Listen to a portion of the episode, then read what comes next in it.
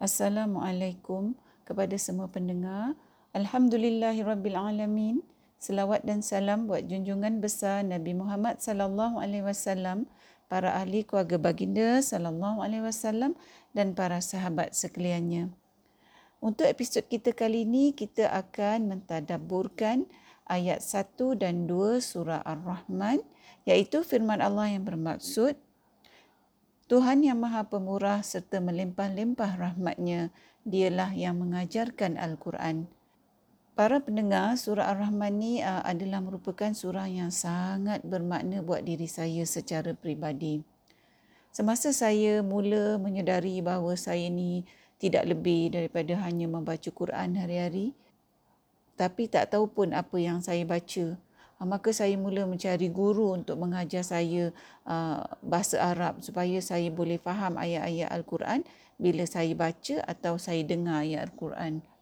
Saya pun bertanyalah pada ramai uh, individu tapi kebanyakannya menyatakan bahawa mereka tersangat sibuk dan tak ada masa nak luangkan untuk mengajar saya. Walaupun saya beritahu mereka saya sanggup bayar asalkan saya diberikan uh, pengajaran yang uh, betul-betul berkesan uh, dan bermakna yang dapat membantu saya menguasai bahasa Arab bagi saya ini memahami Al-Quran. Apabila saya tak dapat menemukan individu yang uh, sanggup mengajar saya, yang nak mengajar saya, maka saya pun mengadu dan memohon uh, pada Allah supaya didatangkan pada jalan saya seorang guru yang dapat membantu saya memahami Al-Quran. Ha, pada satu hari, uh, bila bacaan Al-Quran saya sampai pada surah Ar-Rahman, uh, masa tu saya pun renungkan maksud ayat satu dan dua dalam surah Ar-Rahman ni. Uh, seperti mana maksud ayat-ayat ni yang kita dah dengar tadi. Dan saya pun terpegun kerana pada waktu tu saya sedar saya telah pun menemui guru yang akan mengajar saya untuk memahami Al-Quran iaitu Ar-Rahman. Pada masa tu saya menangis uh, tapi saya menangis dengan air mata gembira dan saya rasa sangat bersyukur pada ketika tu kerana saya tahu bahawa sesungguhnya Allah tu maha mendengar permohonan dan aduan saya pada dia dan dia telah pun uh, menunjukkan kepada saya jalan Ha, jadi terpulanglah pada saya sama ada saya nak ambil jalan yang Allah dah tunjukkan pada saya itu ataupun tidak. Ha, jadi mulai dari hari itu hati saya begitu yakin bahawa Allah akan membimbing saya untuk memahami kitabnya.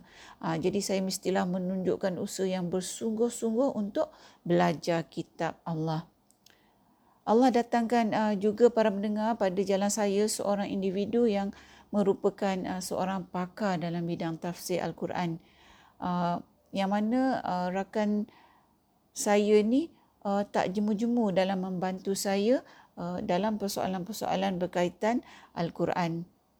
Uh, saya juga minta jasa baik rakan saya ini uh, untuk uh, memantau ya tadabbur Quran saya dalam uh, podcast uh, tadabbur bersama Dr. H ni uh, bagi memastikan apa yang saya tadabburkan dan apa yang saya kongsikan adalah di dalam landasan setiap ayat yang saya tadabburkan tu.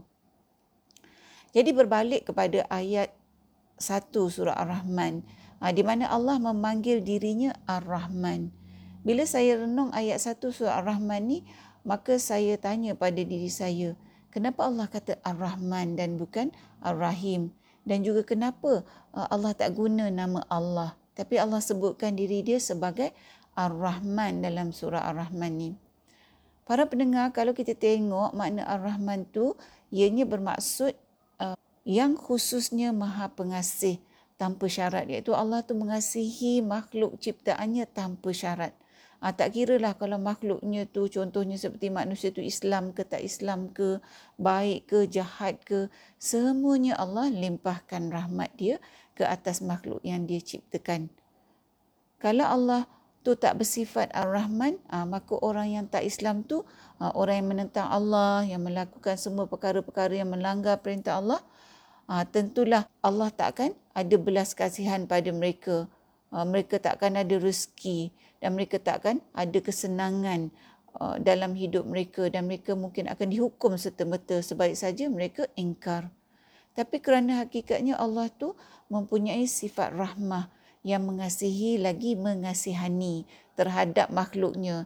Maka sebab itulah kita tengok kalau orang bukan Islam pun aa, kalau mereka berusaha mereka pun jadi kaya raya, mereka pun berjaya dalam pelbagai segi walaupun mereka dalam keadaan ingkar kepada Allah dari segi akidah.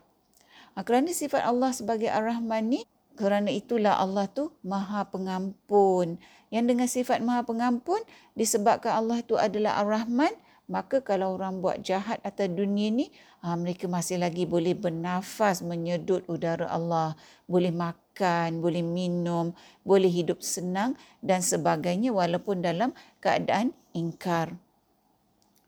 Kerana itulah uh, Allah mengatakan ya bahawa Allah mengajar manusia Al-Quran iaitu melalui sifatnya sebagai Ar-Rahman.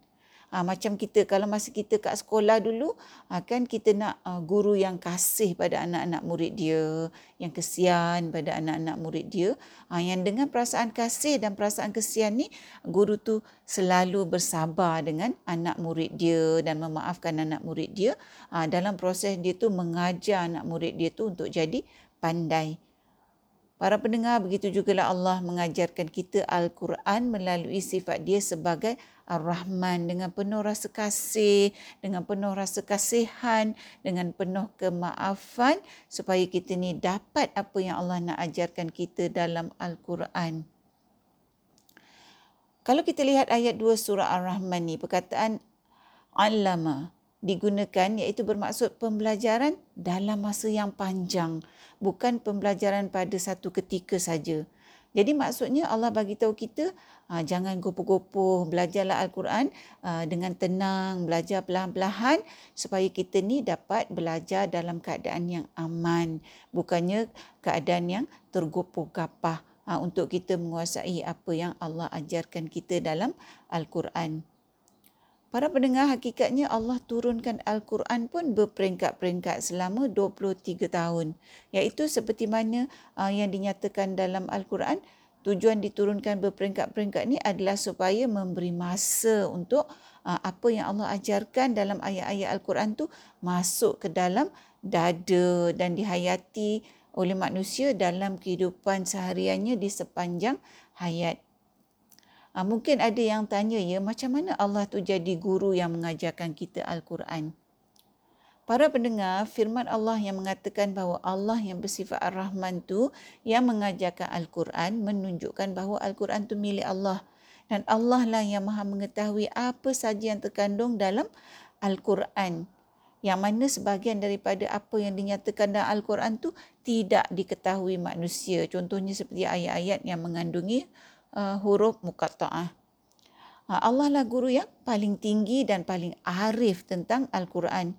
Uh, yang Allah perintahkan Jibril AS untuk sampaikan ajarkan kepada Nabi Muhammad wasallam uh, dan seterusnya diajarkan dari satu guru kepada satu guru sampailah ke akhir zaman. Jadi maknanya dari Jibril AS kepada Rasulullah sallallahu alaihi wasallam Uh, dan guru-guru yang seterusnya sampai ke akhir zaman semuanya merupakan penyampai sahaja.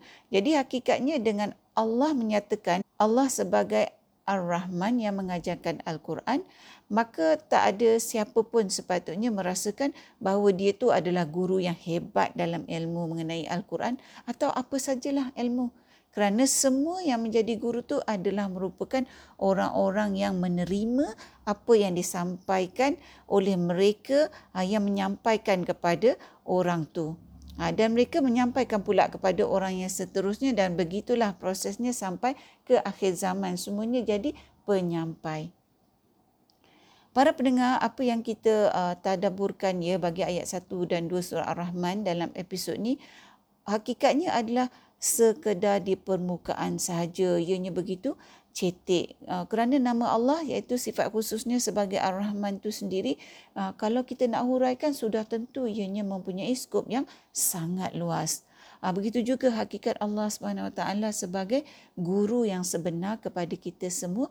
Ianya juga mempunyai skop tadabbur yang sangat luas Namun dalam uh, perkongsian kita yang uh, sambil lalu ni saja, uh, kalau kita kaitkan pengalaman peribadi saya uh, dengan apa yang kita tadaburkan dalam episod ni, uh, maka sesungguhnya para pendengar janganlah ada antara kita yang merasa uh, bahawa dengan kekurangan yang ada pada diri kita dari segi ilmu agama dan dari segi kekurangan kemahiran bahasa Arab, uh, maka kita ni tak boleh mentadaburkan uh, Al-Quran seperti mana yang kita pernah kongsikan dalam salah satu episod yang lepas bahawa Allah memerintahkan kita untuk mentadaburkan uh, Quran supaya kita ni dapat petunjuk yang Allah telah berikan kepada kita dalam Al-Quran.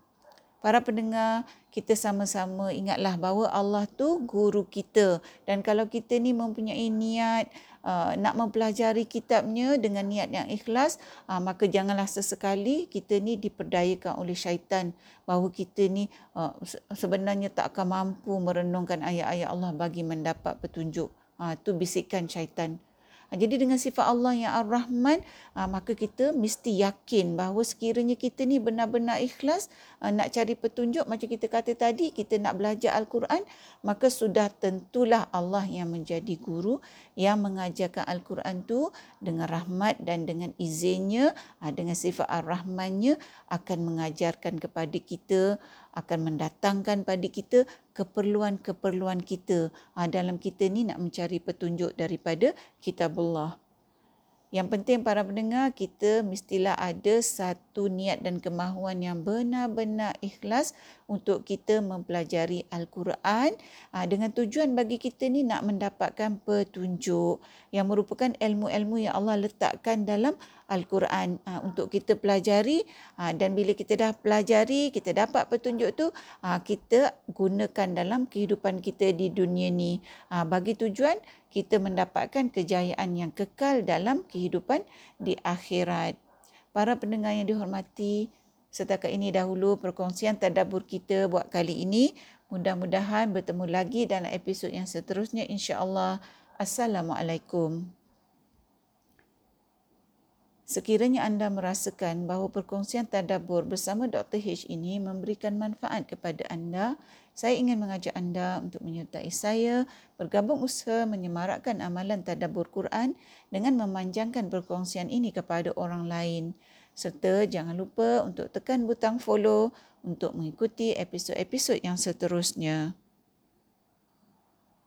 Allah.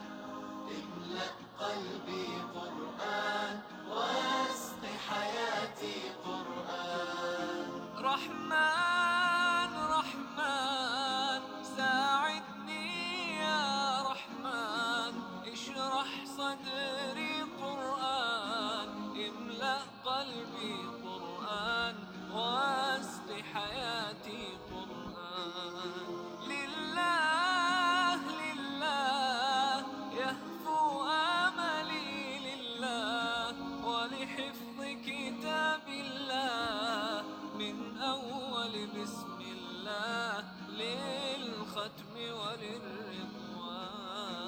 رحمن يا رحمن ومكني يا رحمن. أصلكي ما يدوشو لبني ما يسنسي.